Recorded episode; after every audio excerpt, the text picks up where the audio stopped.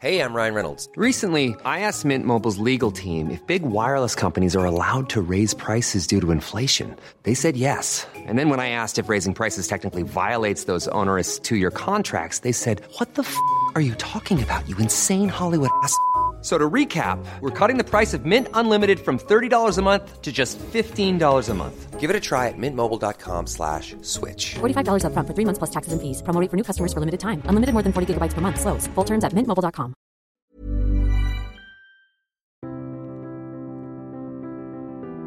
Débuté le 24 février 2022, l'opération spéciale en Ukraine a brisé bien des mythes qui s'étaient établis depuis la fin de l'Union soviétique en 1991. Elle a aussi bouleversé les relations en Europe et revu également les relations entre l'Europe et l'OTAN, ainsi que le rapport à la Russie. Nous allons donc voir au cours de cette émission cet effondrement des mythes, ce que change la guerre en Ukraine et essayer également de comprendre ce que pense Vladimir Poutine, ses objectifs, sa pensée politique pour la Russie. Pour ce faire, nous allons en parler avec mon invité, Gaël Moulek. Bonjour. Bonjour. Merci beaucoup d'être venu jusqu'à notre micro. Vous êtes docteur en histoire contemporaine, vous avez été en poste à l'OTAN, vous travaillez sur l'histoire russe et soviétique et vous êtes chercheur associé à la chaire de géopolitique de l'école de commerce de Rennes. Et vous avez publié récemment deux ouvrages importants. Un ouvrage d'analyse de l'Ukraine, qui s'intitule donc Ukraine, la fin des illusions, qui est paru aux éditions SPM, et un autre ouvrage tout aussi important, qui est un, immense travail, je vais y revenir, qui est une publication, une traduction et publication des discours de Vladimir Poutine prononcés entre 2007 et 2022. Là aussi paru aux éditions SPM et comme à chaque fois, les références des ouvrages sont à retrouver sur le site internet de Conflit. Alors ouvrage important que celui des discours parce que en géopolitique, on a besoin de sources, on a besoin d'éléments tangibles pour analyser, pour réfléchir et disposer des discours prononcés par Vladimir Poutine au cours des 15 dernières années, entre 2007 et 2022, euh, permet de voir, de comprendre quels sont les thèmes qu'il a abordés, comment il les a abordés. Alors évidemment, un discours politique, c'est un discours politique. Donc il faut le prendre euh, avec euh, le recul et la critique nécessaire. Néanmoins, ils disent quelque chose, puisque le discours veut dire. Et il montre en tout cas ce que Poutine veut que l'on entende de lui et ce que l'on comprenne de lui. Donc, un ouvrage essentiel si l'on veut véritablement rentrer, euh, peut-être pas dans la tête de Vladimir Poutine, mais au moins dans la parole de Vladimir Poutine. Première question, Gaël Moulek, à la, la lecture de ces discours entre 2007 et 2022, est-ce que euh, se manifeste une pensée cohérente? Est-ce qu'on pourrait dire qu'il existe une pensée poutinienne, un poutinisme euh, également, euh, peut-être d'ailleurs, qui, qui le définit, qui le caractérise? Alors je dirais que le, terme de pensée peut-être un peu, non pas exagéré, mais ne, recouvrerait pas cet ouvrage. Cet ouvrage se contente, si on peut dire, de donner au lecteur français la possibilité de s'informer, de prendre connaissance euh, sans, euh, sans charcutage, sans, euh, sans vision établie et préalable, je dirais, de ce qu'a pu dire Vladimir Poutine. Alors est-ce qu'il le pensait? Là, je n'irai pas jusque-là, je ne le sais pas moi-même s'il le pensait. Ce que je sais, c'est qu'il l'a dit et qu'il n'a pas été réellement entendu. C'est la première chose. Et comment se, manifeste donc ce, ce dit de, de, de, Vladimir Poutine? Eh bien, le constat et le socle de la pensée poutinienne, ou du moins du dit poutinien, reste le même tout au long des années qui s'écoulent de 2007 à 2022.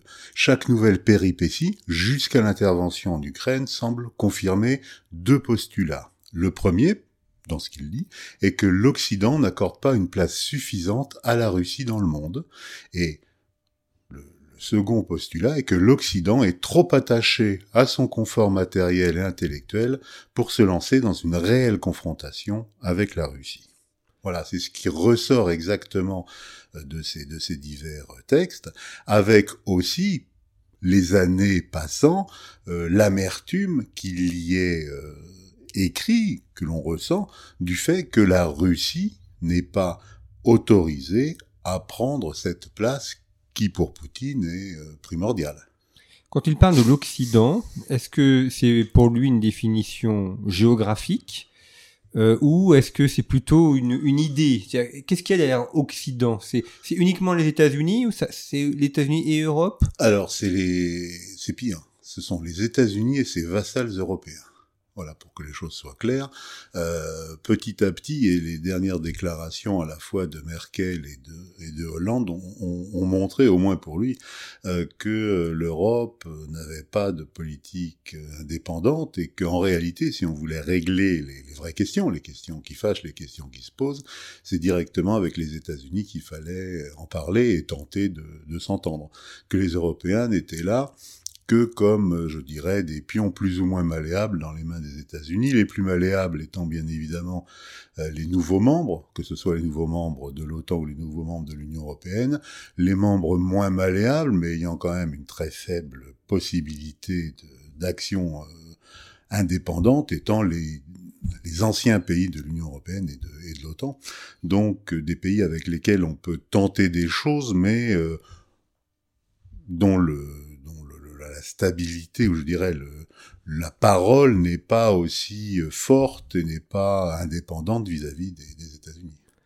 Alors s'il se positionne par rapport à l'Occident et s'il définit l'Occident, est-ce qu'il définit également la Russie et ce qu'elle devrait être euh, Quelle est, quand on écoute, quand on lit ces discours de Poutine, quelle est la définition, quelle est l'image de la Russie qu'il donne? Alors je reprendrai un, non pas ce qui a été mis dans ces, dans ces ces documents, mais à un moment un reportage à la télévision où il demandait à un garçon où étaient les frontières de la Russie devant une grande carte d'école, et le garçon citait à peu près exactement les, diverses frontières de, la Russie, à la fin Poutine concluant comme quoi la Russie n'a pas de frontières. Ce qui laisse penser, euh, non pas d'une expansion territoriale, euh, je pense qu'il a dit une fois, j'ai neuf, euh, neuf fuseaux horaires, donc euh, est-ce que vous pensez vraiment, quand je traverse tout le pays, hein, est-ce que vous pensez vraiment que j'ai besoin de terre? Non. Ce qu'il essaye de faire, c'est de réunir euh, au moins les Russes qui sont dans les anciennes républiques. Au moins. Bon, peut-être certaines terres, ou certaines terres qu'il pense russes, comme par exemple la Crimée, ou une part, et ou une partie de, l'Ukraine complémentaire de l'Ukraine. Donc on serait dans ce qu'on appelle en, géopolitique un panisme, c'est-à-dire cette sorte de, de pan-russisme euh, d'intégrer euh, les Russes euh, au territoire de la Russie bah, Pour lui, c'est la plus c'est la plus grande population de diaspora, d'après d'après sa, sa, vision et d'après ses, ses, calculs. Je crois que plus de 25 millions de Russes sont en dehors des frontières de la de la Russie.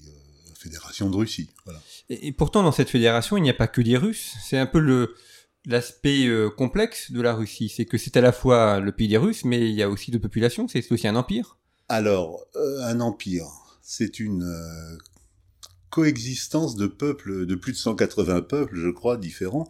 Et donc, dans, en termes en russe, si vous voulez, vous avez bien évidemment la, la différence entre euh, ce, qui, ce que nous nous appellerions des, des Russes par la nationalité, et puis euh, des, des donc des Russiens, si on peut dire, c'est-à-dire des gens qui vivent en Russie mais qui ne sont pas de d'ethnie russe. Donc vous avez bien évidemment cette différence, mais cette différence, euh, elle a pu se euh, être oubliée, elle a pu se, se masquer ou plus exactement disparaître dans les grands événements de la de la Russie en ou de l'Union soviétique en particulier durant la guerre.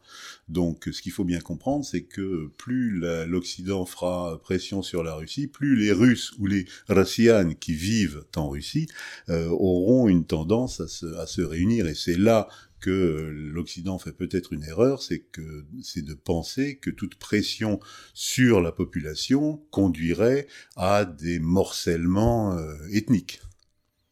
Et euh, comment est-ce qu'il voit les autres régions de la Russie? Parce que là, avec la guerre en mhm. Ukraine, on est très centré évidemment sur l'Ukraine, le Donbass, la Crimée. Enfin, il y a aussi la Sibérie, il y a Vladivostok. D'ailleurs, il a fait euh, un, un, discours très intéressant en juin 2022 à Saint-Pétersbourg et euh, également mhm. à, Vladivostok. comment il, il, perçoit ces régions? Le Grand Nord, la, Sibérie, la région d'Asie centrale également ouais. Donc moi, ce que je dirais, c'est cette question est pour moi est étonnante. Je dirais simplement parce que ces territoires sont russes depuis des siècles.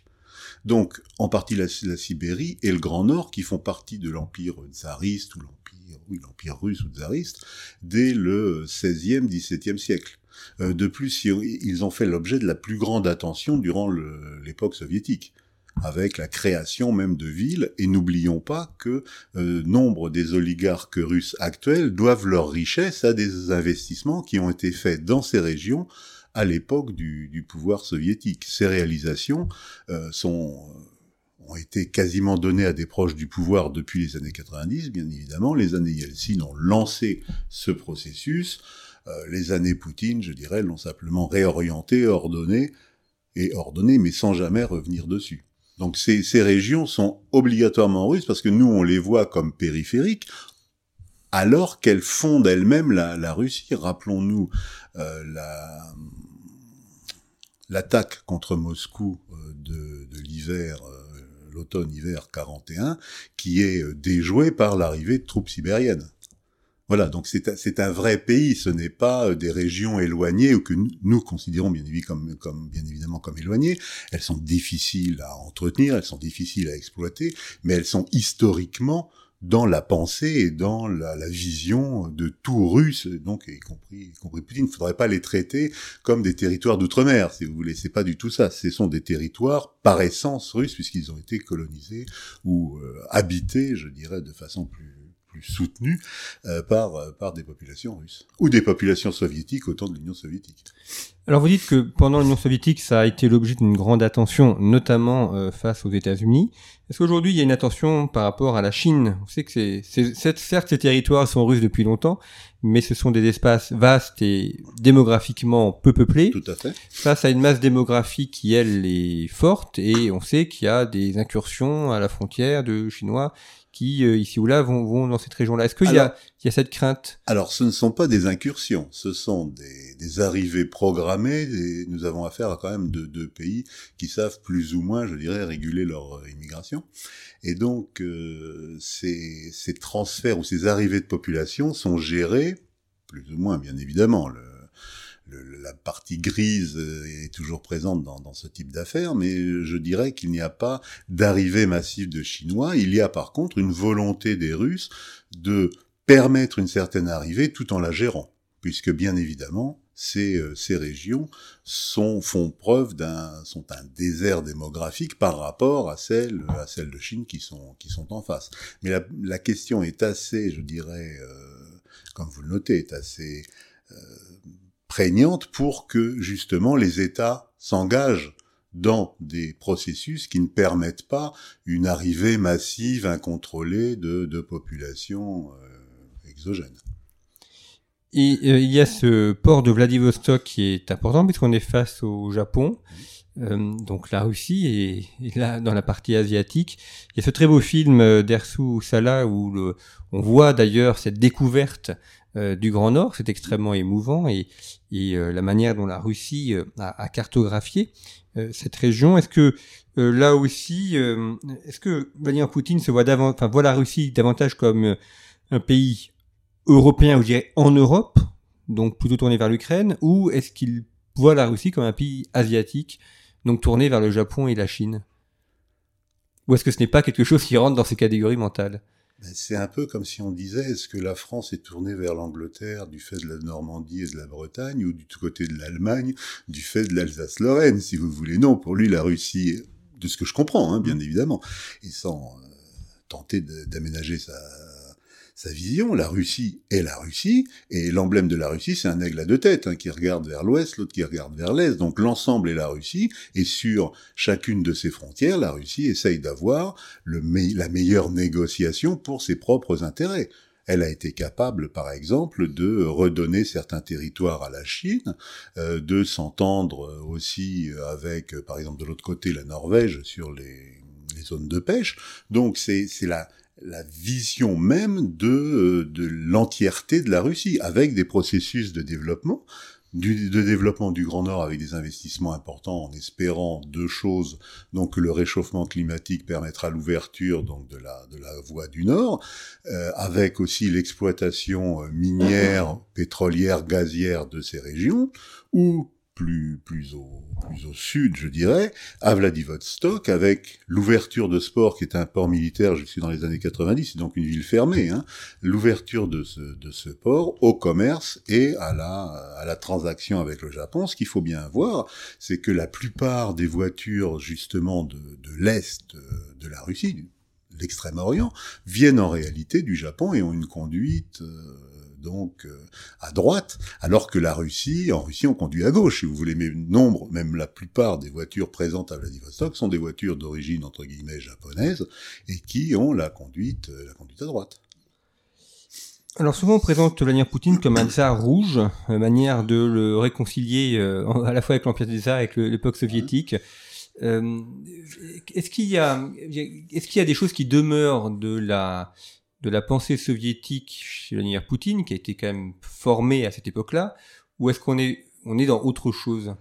Alors, je dirais qu'avec Vladimir Poutine, on est dans euh, sans que cela ne soit ni une qualité ni un défaut, bien évidemment, euh, on est dans la Russie éternelle. Parce que n'oublions pas que Poutine est un des critiques les plus acerbes de la période communiste, avec la mise en avant de certains des euh, personnages les plus scabreux de l'émigration et de, la garde blanche, si l'on peut dire, euh, la mise en avant de certains héros comme Mannerheim, qui était le dirigeant, le dictateur finlandais, qui a encerclé une partie de de Leningrad et qui s'est retrouvé avec euh, une plaque à son à son effigie euh, il y a encore quelques quelques mois en, en Russie du simple fait qu'il avait euh, été un, un, général tsariste avant la avant la révolution. Donc on voit que le, le panthéon de, de Poutine n'est pas le panthéon où le premier je dirais, le premier, la première personne reflétée serait Dzerzhinsky, qui a été le créateur et le fondateur de la Tchéka, euh, l'ancêtre du KGB où M. Poutine a, a travaillé. Ce qu'il faut bien voir de Poutine, c'est que il arrive à synthétiser, je dirais, ce qui a fait la Russie tout au long des diverses périodes, aussi bien euh, tsariste que communiste, mais sans jamais, c'est pour ça quand vous avez parlé de tsar rouge, euh, non, euh, si on, quand on parle avec des Russes et quand on écoute Poutine, on comprend parfaitement qu'il est absolument anti-communiste, à la base. Que les communistes aient repris une certaine vision de la grandeur de la Russie, je dirais pas les bolcheviks, hein, les communistes autant de, de, Staline plus exactement, cela oui, euh, et que Poutine la reprenne à son, à son compte tout à fait, mais il est cette, cette, cette reprise ne fait en réalité que euh, je dirais, annoter cette vision euh, communiste d'une grande Russie, qui n'est que le découlé, si l'on peut dire, de la vision tsariste. Pourquoi?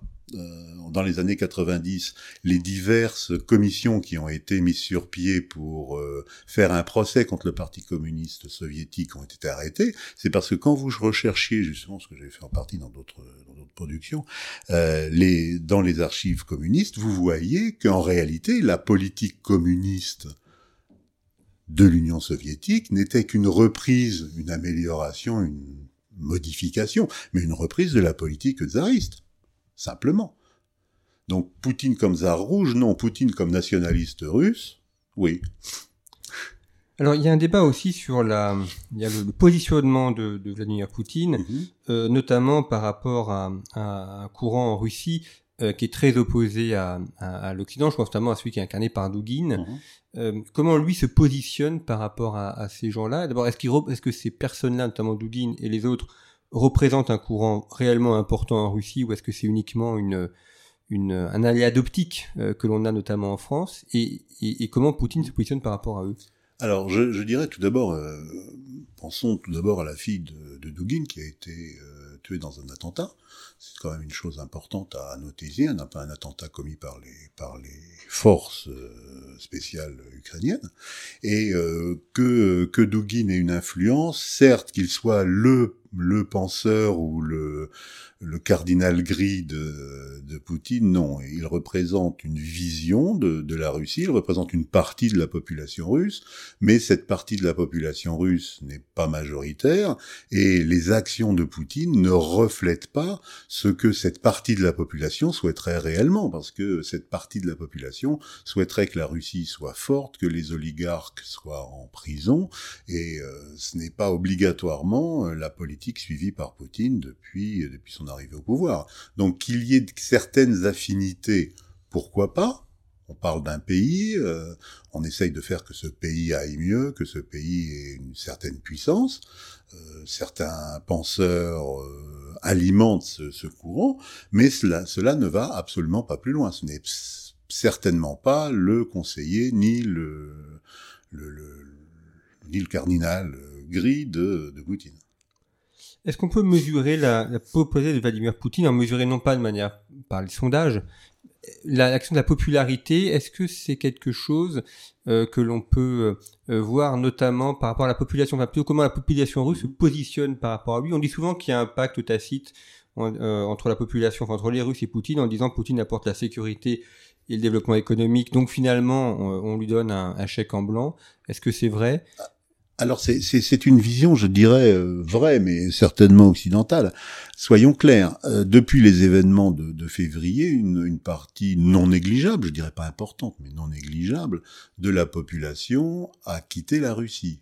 Qui sont-ils? Donc beaucoup de jeunes, qui, enfin certains jeunes, on parle de 300 000 personnes, qui pouvaient être menacés par euh, le, les réquisitions de, personnes, euh, être engagés dans, l'armée, et, puis euh, des personnes ayant des, capacités techniques, technologiques, mais aussi beaucoup de personnes venant du milieu culturel, du milieu artistique.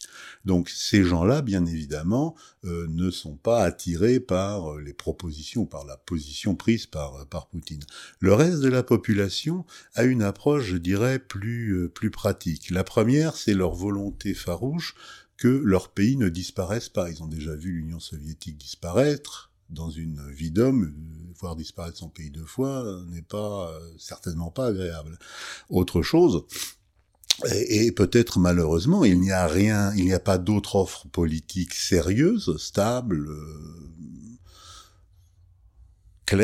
que Poutine. C'est un peu ça le vrai problème, si vous voulez. C'est que euh, les ce qu'on appelle les partis d'opposition officielle. Euh, ben, c'est des partis d'opposition et ils sont officiels.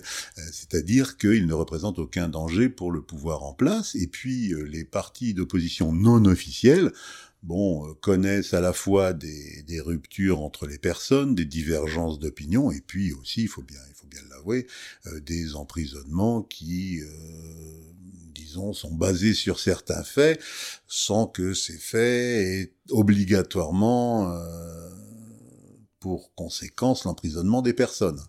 C'est-à-dire que, bon, personne normale faisant certaines choses euh, aura un certain temps de prison, des opposants faisant la même chose auront peut-être des temps de prison un peu plus différents, mais même en France, les, mmh. les jugements dépendent des juges.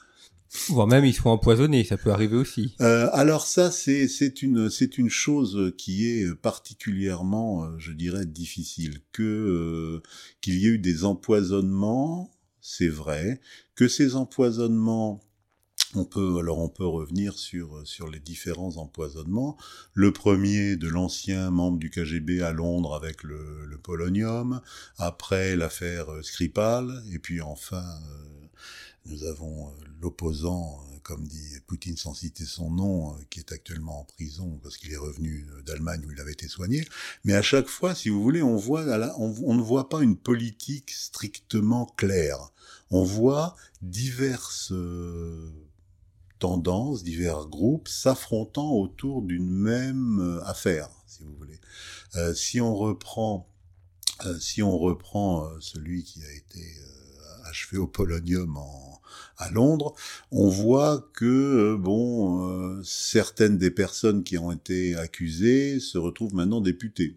Est-ce que c'est normal? Est-ce que c'est bon euh, Pour Skripal, les choses euh, sont assez étonnantes puisque, euh, comme par hasard, les caméras qui suivent les deux entre guillemets tueurs russes s'arrêtent au moment où ils devraient commettre leur leur méfait. Et puis, on voit donc avec Navalny certainement pris de de troubles, euh, mais on le voit, on voit aussi que ce même Navalny est autorisé en dehors de toute euh, considération juridique russe à partir à l'étranger pour se soigner, alors qu'il était en, euh, libération sous, sous condition.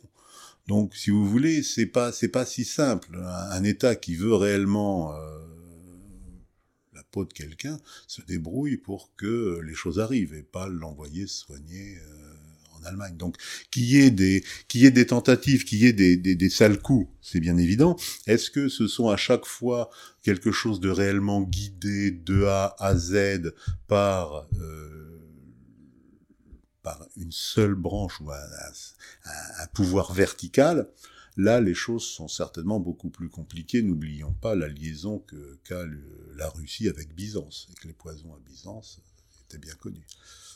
Alors vous citiez la question des partis d'opposition, ça c'est une autre question évidemment euh, laquelle on, se pose beaucoup euh, à la fois en France et en Europe, c'est l'après Poutine. Alors euh, qui lui succédera, euh, je pense pas qu'on puisse le savoir et d'ailleurs pas certain que lui-même le sache, mais mais c'est plutôt comment comment pourrait se faire la passation de pouvoir? C'est-à-dire est-ce que c'est jusqu'à la mort de Poutine et après quelqu'un d'autre, est-ce que lui-même pourrait démissionner, mais surtout qui va décider? Est-ce que c'est le est-ce que c'est lui? Est-ce que c'est le parti? Est-ce que c'est un parlement? Comment vous, voyez d'un point de vue euh, euh, institutionnel, pourrait-on dire, le choix du futur euh, dirigeant de la Russie? Ah, Institutionnel, et si tout était, je dirais, inscrit dans le marbre, ce serait le parti dominant, Russie Unie, qui désignerait un, un candidat aux élections présidentielles, qui, aurait le soutien de ce parti, qui serait élu. C'est les choses qui se passeraient euh, normalement. Euh, ce qu'il faut voir, c'est que euh, Poutine ne pouvait pas se représenter, des, des, demandes ont été faites, la constitution a été changée, donc maintenant en 2024, il peut se représenter. Alors qui, qui pour sa, pour, qui pour sa place? Ben, Je dirais que lui-même n'est même plus le décideur avec la situation actuelle, ou bien la Russie tient, gagne. Et à ce moment-là, il n'a aucune inquiétude à avoir pour sa réélection, même si les Européens ont décidé que cette réélection ne serait pas légitime et qu'ils ne reconnaîtraient pas, euh, même avant l'élection, euh, cette élection.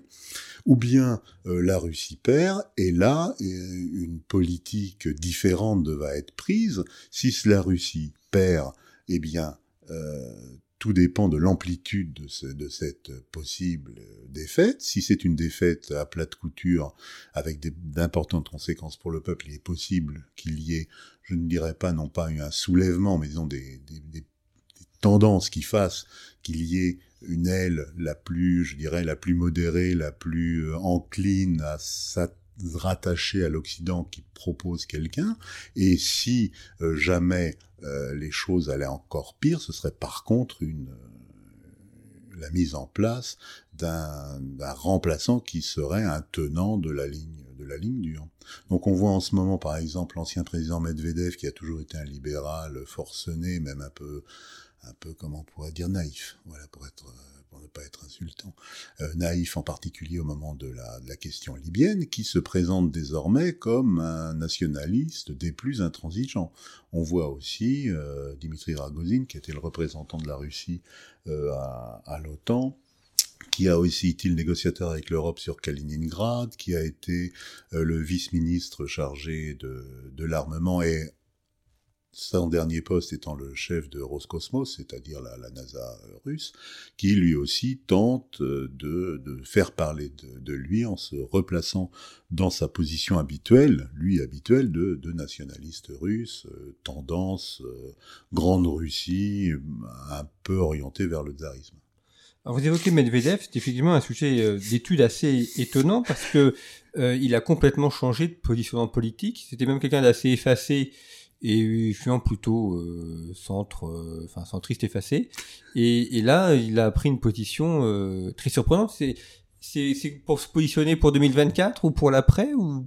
Alors, je, je, je n'en sais pas plus que vous, je vous dirais franchement, mais pour moi, oui, c'est un, c'est un retournement. Il a compris que dans la situation actuelle, euh, je dirais que l'épisode libéral de sa, de, son passé n'est pas, n'est pas ce qui sera retenu de lui. Donc, il essaye de se, de se représenter avec entre guillemets une nouvelle virginité vis-à-vis des, des, personnes, en proposant des choses qui vont bien au-delà de ce que Poutine n'a jamais fait et, et même ne, proposera.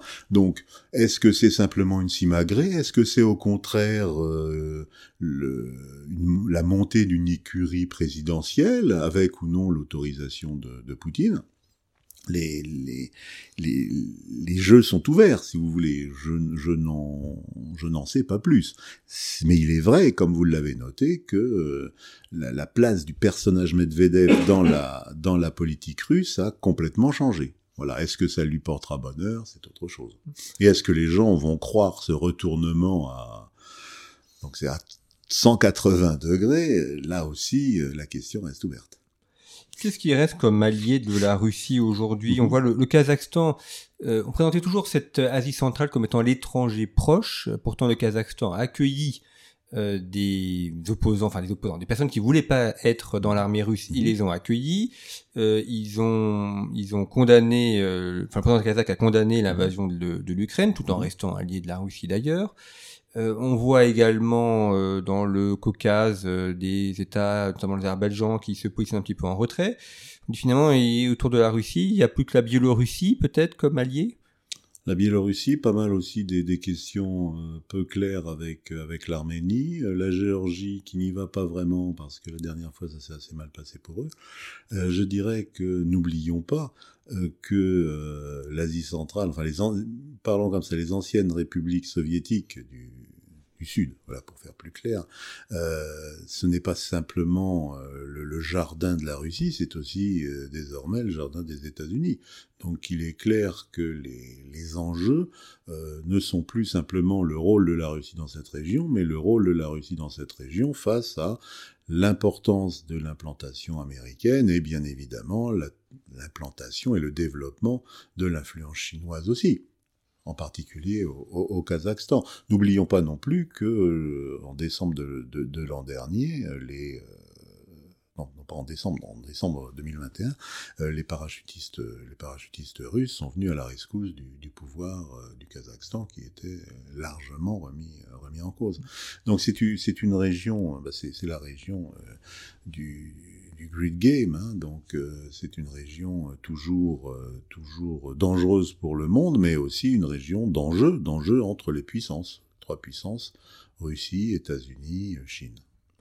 Alors, parmi les passions de Vladimir Poutine, il y a le judo, mais il y a aussi la collection de montres. Il a une collection de montres très importante, de montres de luxe, euh, ce qui montre euh, d'abord ses goûts, certes, mais on sait bien qu'en politique, euh, il y a la question du temps euh, qui est important. Et est-ce que ce, ce, collectionneur de montres et de montres de luxe euh, n'est pas en train de perdre la maîtrise de ce temps, justement, à travers la, cette guerre en Ukraine qui n'a pas évolué comme il pensait qu'elle évoluerait ou quand il a lancé l'opération? Alors, le, ces, hobbies ont un peu changé. Maintenant, il y a bien il y a toujours eu le judo, mais un peu moins avec l'âge. Maintenant, c'est plutôt le hockey sur glace, avec une, une équipe présidentielle. Euh, ça s'appelle l'équipe du soir, c'est-à-dire les, les, gens qui, euh, qui font ça en plus de leur travail, si vous voulez, euh, en amateur, et qui bien évidemment rencontrent des, des grands sport, d'anciens grands sportifs, champions olympiques, euh, et qui bien évidemment cette équipe gagne toujours. Voilà. Mais bon, c'est une chose un peu particulière, mais bon, il faut bien que que les grands de ce monde s'amusent comme ils peuvent. Ah, la, la, chose sur sur les mondes, je dirais, si vous voulez, qu'il a il a tenté quelque chose qui n'a peut-être pas tout à fait marché, mais ayant étant rentré dans cette vision et étant rentré dans cette dans cette action, il ne va pas en sortir euh, simplement sur le constat que son premier mouvement n'a peut-être pas été rempli du succès attendu. Voilà, ça veut dire que les choses vont continuer, euh, que les choses vont être faites pour que la Russie ne ressorte pas de cette euh, aventure, de ce moment, avec dans une position euh, pire que celle dans laquelle elle y est rentrée. Merci beaucoup Gaël Moulek d'être venu au micro de Conflit pour nous parler, décrypter euh, la Russie de Vladimir Poutine. Je rappelle vos deux ouvrages, donc euh, Ukraine, la fin des illusions et une traduction des discours de Vladimir Poutine prononcés entre 2007 et 2022, tous les deux publiés aux éditions SPM. Merci beaucoup pour votre fidélité. Vous êtes de plus en plus nombreux chaque mois à nous écouter pour euh, permettre à Conflit de vous fournir ce contenu en accès libre, eh bien la meilleure manière de nous soutenir est de vous abonner en vous abonnant sur notre site revueconflit.com. Vous nous permettez ainsi de continuer à nous développer. Vous abonner, c'est soutenir Conflit. Et si vous êtes déjà abonné, eh bien vous pouvez abonner vos proches, offrir des cadeaux qui sont des beaux cadeaux de géopolitique. Merci beaucoup pour votre fidélité. À très bientôt.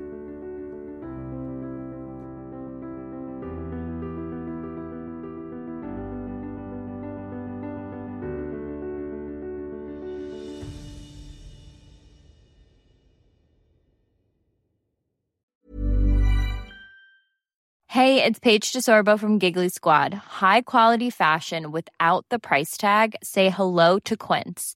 I'm snagging high-end essentials like cozy cashmere sweaters, sleek leather jackets, fine jewelry, and so much more. With Quince being 50 to 80% less than similar brands. And they partner with factories that prioritize safe, ethical, and responsible manufacturing. I love that. Luxury quality within reach. Go to quince.com slash style to get free shipping and 365 day returns on your next order. Quince.com slash style.